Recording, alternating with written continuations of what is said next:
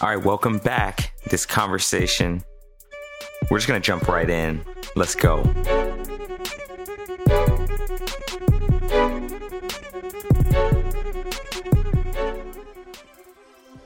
How we perceive the information is how the protein will react, not so much what the information actually is. So if we look at the world in a very negative, pessimistic, the world is out to get me, it will affect how we act and how we breathe, you know, how we breathe every day. And when we make those changes, it changes the way we see the world. It changes then the way we act in the world. And I think uh, I think it's awesome. I think that's a, a cool space to to travel.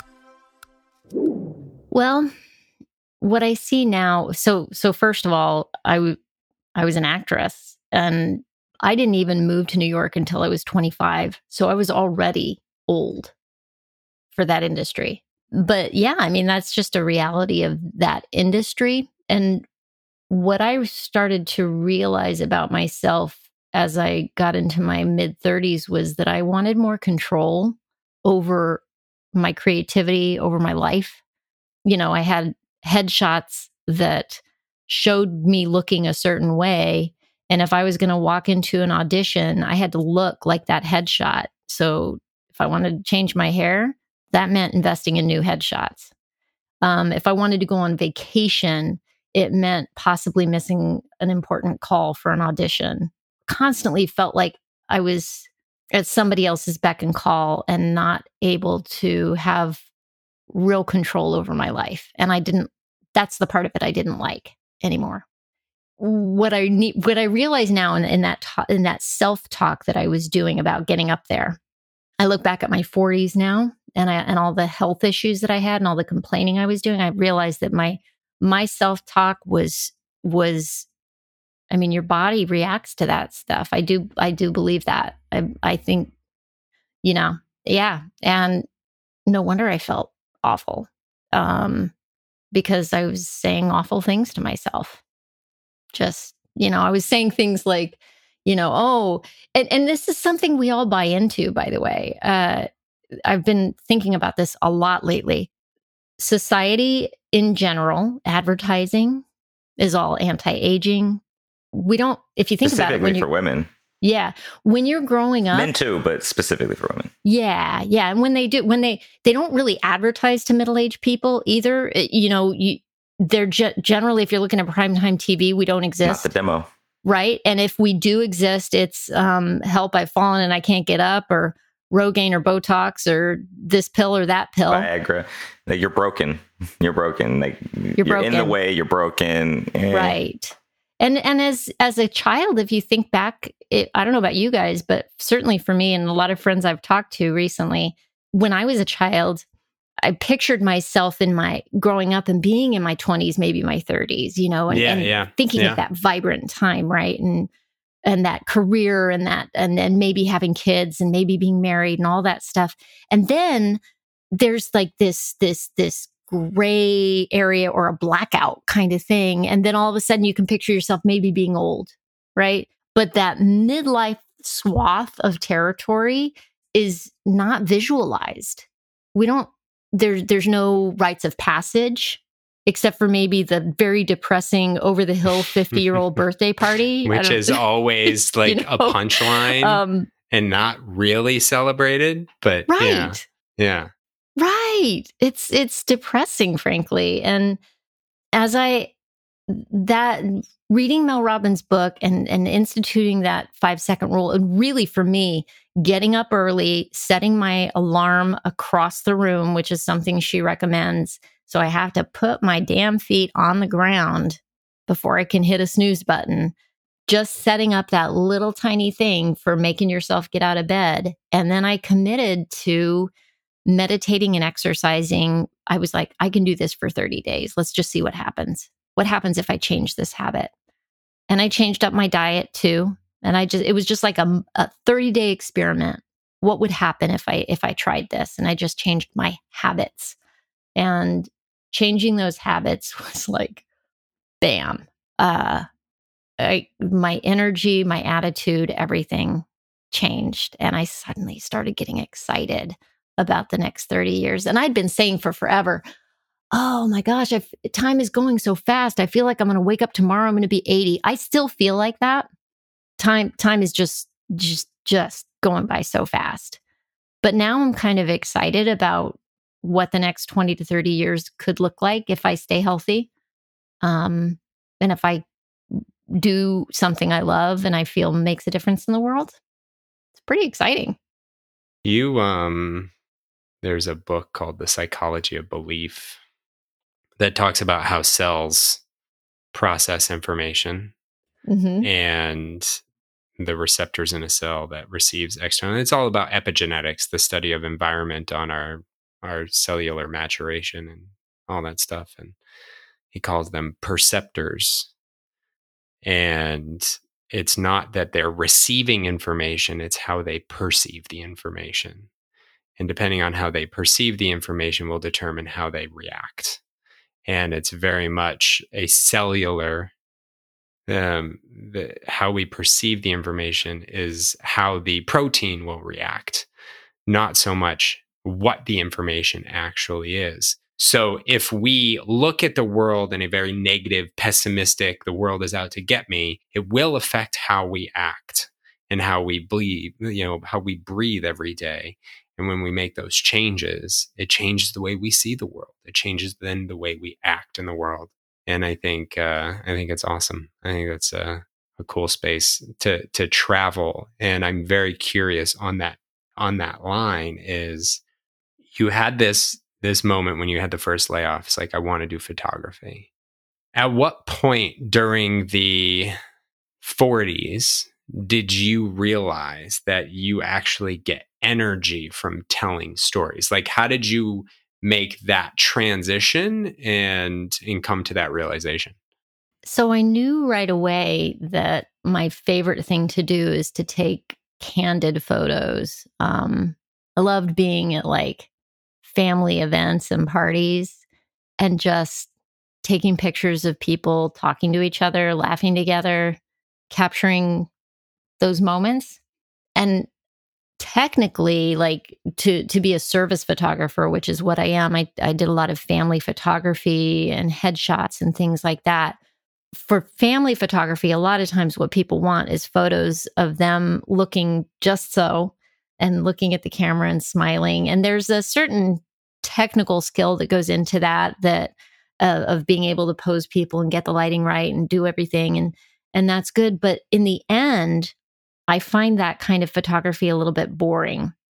What I really like is stirring the pot a little bit. If I'm doing a family session, I'll do a couple of those photos that are camera aware because everybody, you know, it's nice to have that for the Christmas card. But what I really love to do is get kids engaged and playing and parents playing with their kids. Um, and it's even then it's a little staged. It's a little you know there's there's some direction i give people to to get them to do that. But that's that's where that's where the whole thing lives for me. And even in doing headshots with people i what i love about headshots which seem very it, you, you're like where's the story there what I really love about it is the one on one. It's very much like doing a podcast with somebody and having a one on one conversation with them, is getting somebody to engage with me and my camera and letting their guard down for just a moment where I really get their the engagement where the eyes match the mouth if they're smiling, where it's yeah, not just yeah. a cheesy smile, a cheesy yeah. smile and the eyes are dead. But if I can just get that little moment where I actually see them then I feel like their story's being told, if that makes sense. So I asked this question because a lot of times we go into the cycle you talk about when you're a kid and you think about the future and what do you want to be when you grow up? What do you want to be when you grow up? What, what, what? What do you want to do? It's like, I have no idea. I haven't done enough things, right? But what you come to realize, and you can see this through, I, I often correlate it to sports it's like, oh, I would love to play sports. It's like, okay, what is it about sports that you like? I actually don't like this, this, or this, but this is what I like. Oh, it's actually might be better because I really like being a part of it, or maybe I want to be a columnist, or an agent or all of the other aspects that go into it because of how the thing that we actually like isn't the external function it's the what that external function enables within us right? And like loving to tell stories photography is that medium but the the love is the telling of the story. Getting to that point is really really hard because we are not given skills to figure that out. So how did you get to that point? And how long did it take or was that pretty instantaneous for you? Well, um, I knew that I liked the candids right away, but it was harder to figure out how to incorporate that into the photography. So I would say it took a long time. It took a long time. You know, I would I would do it more with like I said hanging out at family functions and everybody was very patient with me. But in the end, you know, there were there was a, a this little golden maybe 4 or 5 years. My husband has a, a big family. I always say I won the in-law lottery that we we had this big family and all the nieces and nephews were were younger then they're they're they're grown up now and graduated college. My kids are on the younger end of the spectrum for our family. So it's harder now because we're not together as much. But for about 5 6 years for christmas every year i would put together a photo book of everything that we had been together all year. I'm getting the verklempt. And that's where i was telling our story. And then going through that that change that I went through with the 5 second rule and establishing my morning routine and figuring out that I suddenly had all this um this pent up energy and curiosity about what was next like I thought okay if I've got 30 if I stay healthy if I've got 30 years left you know if I make it to 80 or beyond I don't see myself ever totally retiring if I if I get especially if I get to do something I love, but what might that be? Do I want to be a photographer when I'm 70 or 80 schlepping a camera and all the gear around? Maybe not. I'm pretty physical when I'm doing photography, especially when I do it in a storytelling kind of way. So I, just envision you like elbowing people. Yeah, like, I know. Like I gotta get getting the up in there. like I can totally I'm lying see down it. on the Yeah, ground. yeah. I'm climbing up Yeah. on things. I've been I've been at weddings. I was at a wedding once and I was I got so excited that it was the dance floor time, you know, and that that's like my favorite time to take the photos is because people start to let loose. And I got up on this stool and I'm like taking a shot because I wanted to get it from like a bird's eye view kind of thing. And the next thing I know, I'm falling and one of the wedding guests is holding me up. It's great. I'm crazy. Yeah. Um, yeah. Well, it was nice of them to hold you up. it was. It was. It was Yeah. very embarrassing. I can Um, hear the. I can hear the because you're very calm, like, but the energy spike Yeah. when you start t- telling that story, when you start talking about photography, is very apparent. Yeah, it's funny when I have the camera in my hand. I, I I always say, you know, especially if I'm doing a big group and I got to get that whole big group together. I I just warn them in advance. I'm like, listen, I'm really bossy with a camera in my hands. At which point, my husband likes to say, "With a camera in your hands," because because it turns out maybe maybe I'm bossy more often than that. Yeah, maybe maybe maybe you know. But uh, but I do. I get excited um uh, you know if something's going well in a photo session especially if i just if i take a shot and i know i caught that moment if i know i got it i get i literally get the shivers and i'll be and i'll, I'll be like you know and, and people just start laughing i'm a goof i am a goof behind the camera it's kind of crazy so you made the realization though that you might not want to be doing that when you're 80.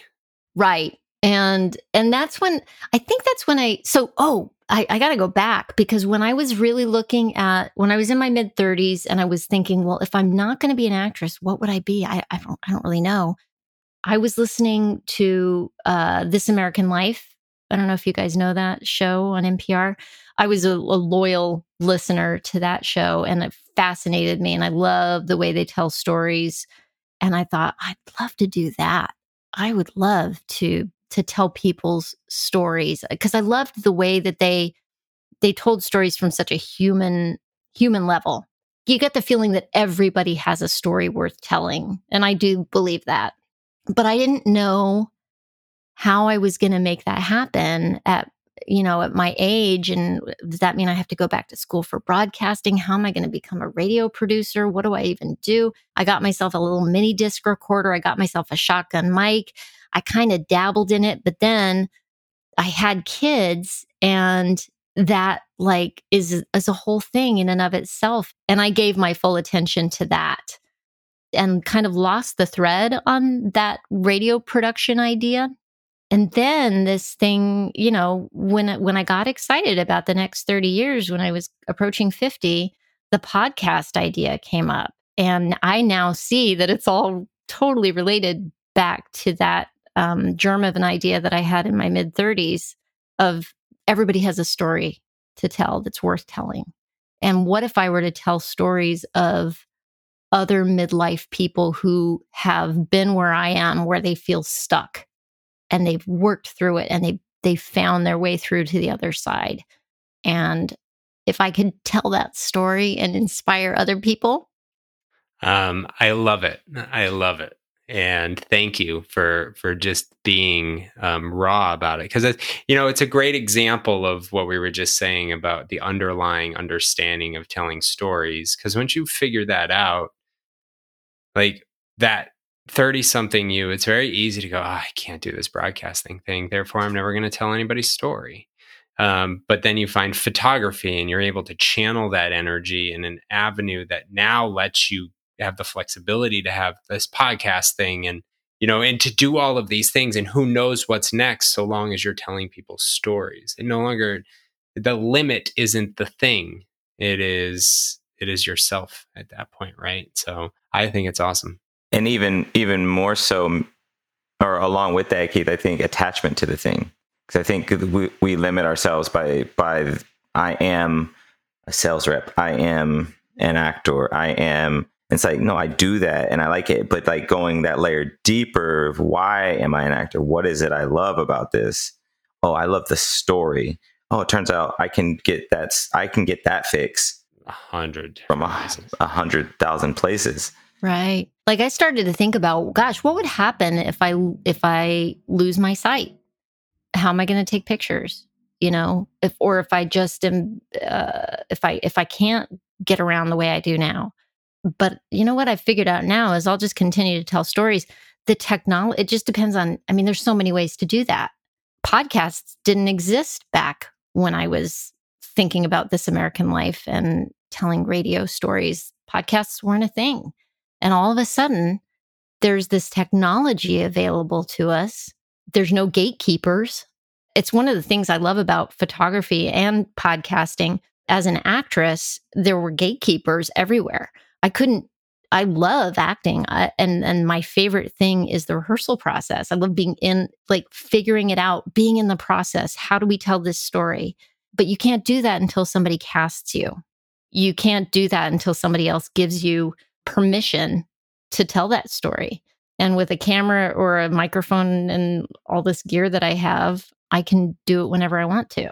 It's amazing. So I there's a um an under, undertone here of something that uh, we've talked about a lot is the story that we were told growing up that led us to this space and then we had to find it at a certain point some people earlier than others and so on what was that story that yeah i mean you started acting at 25 like you said it was late so up to that point, like what was it like for you that, you know, maybe got you starting acting late and got you interested in it to begin with?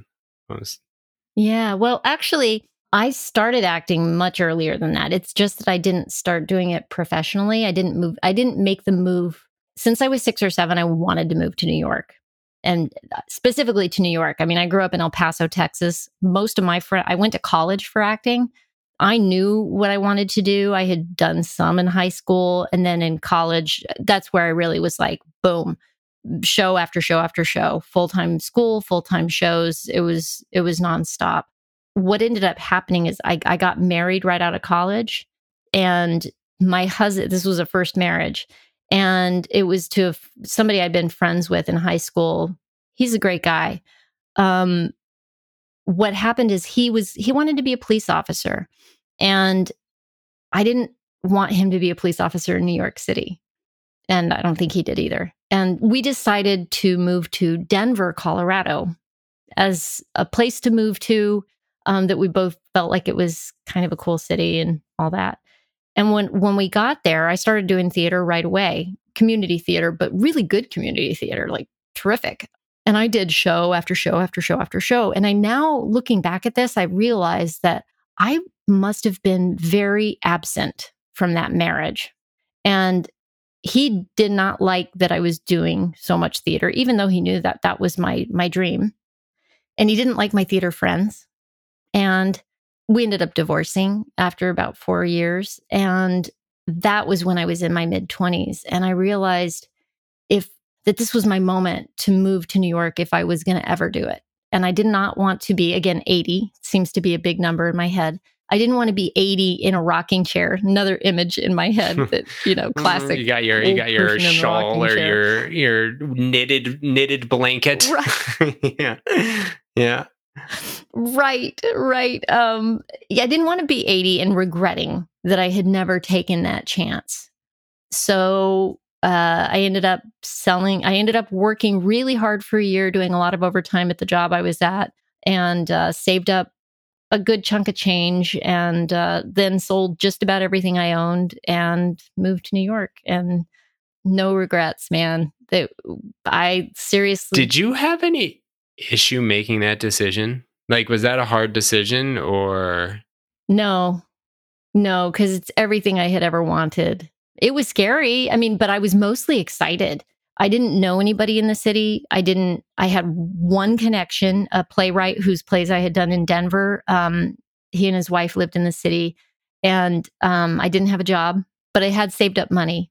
So I ended up going up to my my aunt's house in Maine, go figure, to stay there over the summer or for a month actually. And I thought if I stay there for a month and then I I got I talked to that one person I knew and said, "Can I stay with you for a week while I look for an apartment?" And he he and his wife very graciously took me in for a week. Stayed in their place in Greenwich Village and I just tromped around the city. This is pre-internet.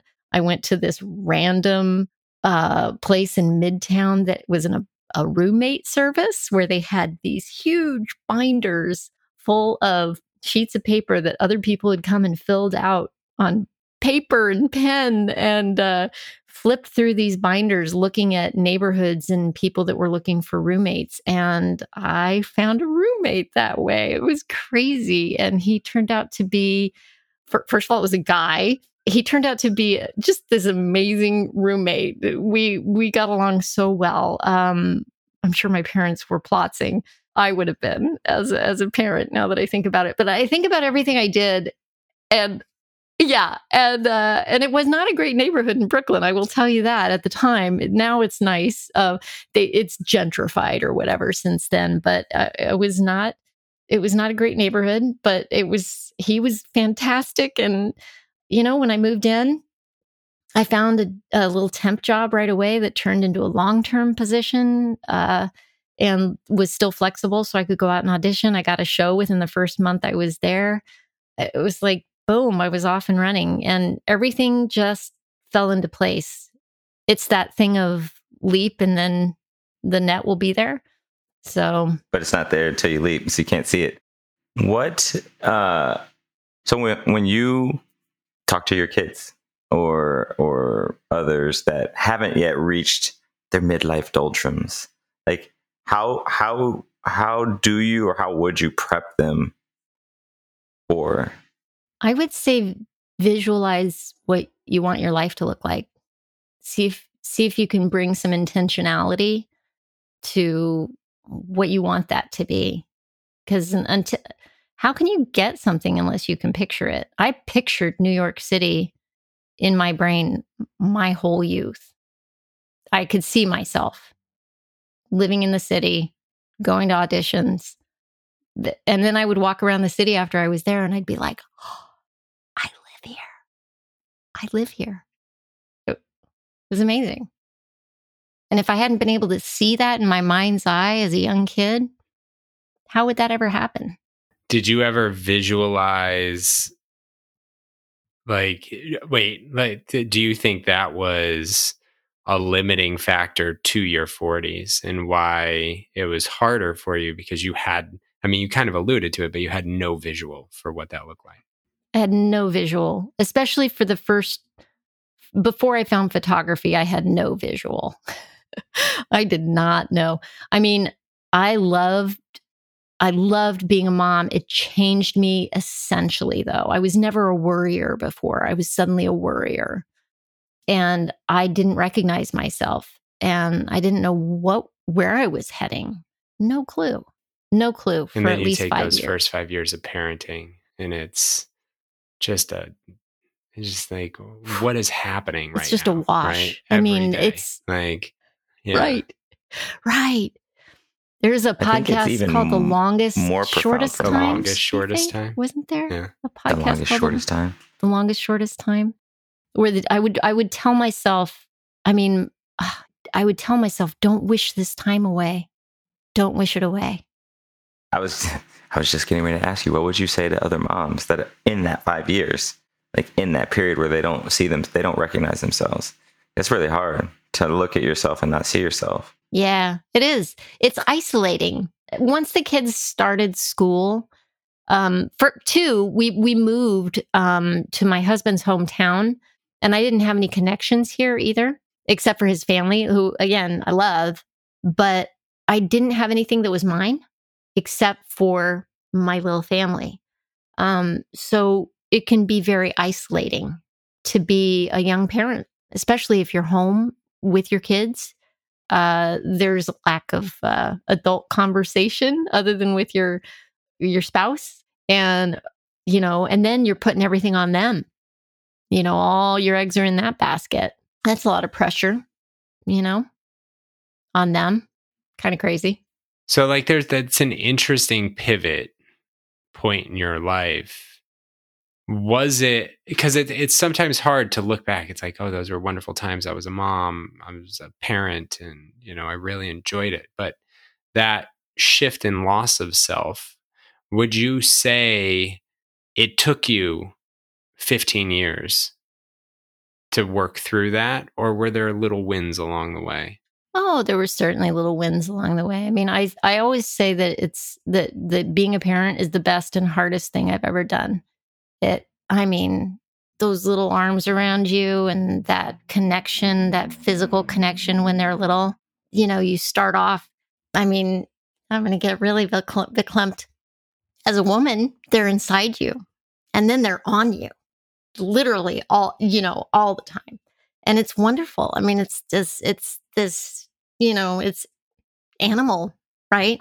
And then it, they start to get go away a little bit and come back as they get older. Boop, boop, boop, boop, boop. And then there's this independence that takes over.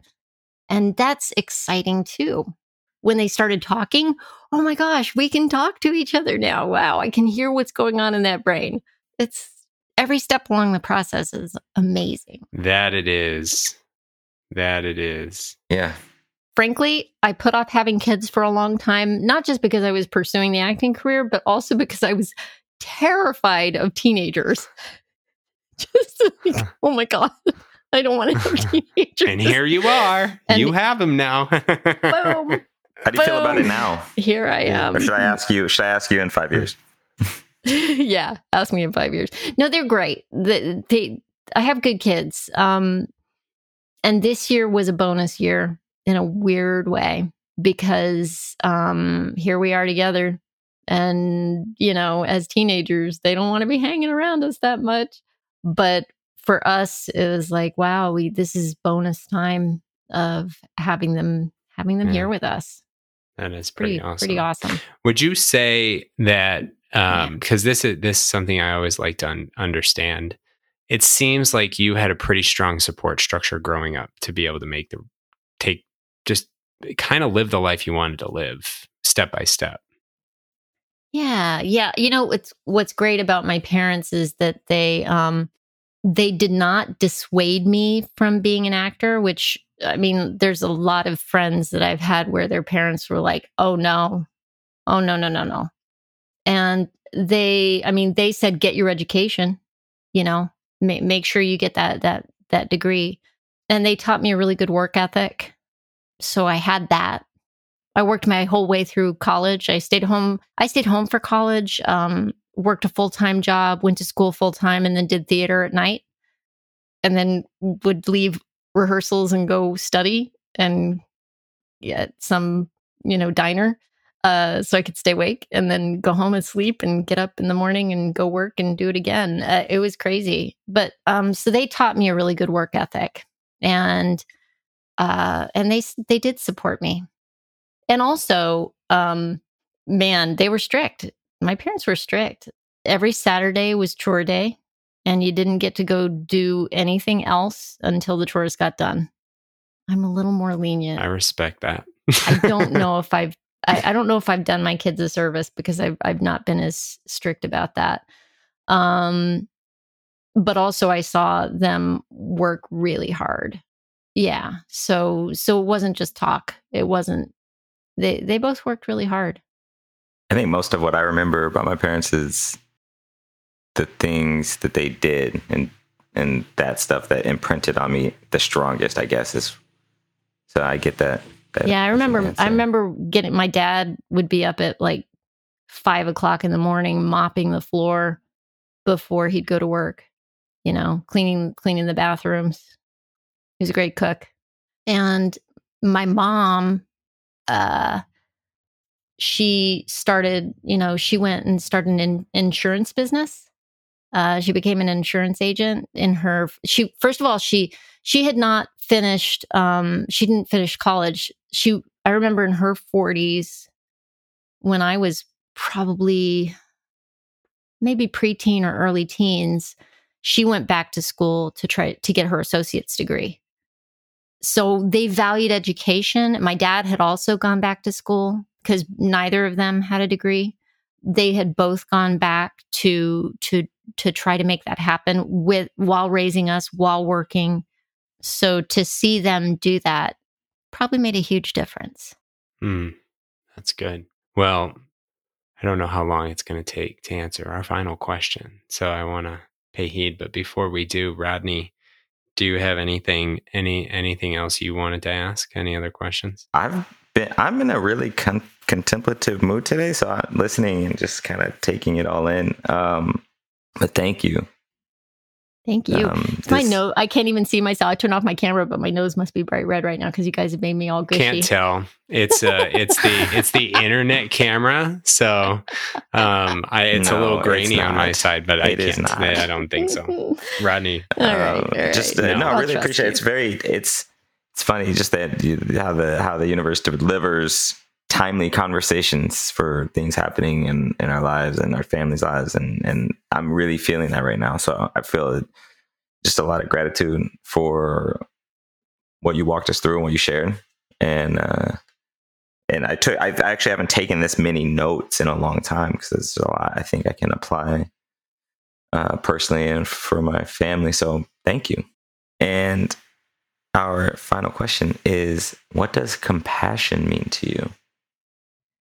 I think compa- compassion is ah, it's tricky. Um, I think it means accepting accepting people for who they are without letting them settle for who they for their limitations.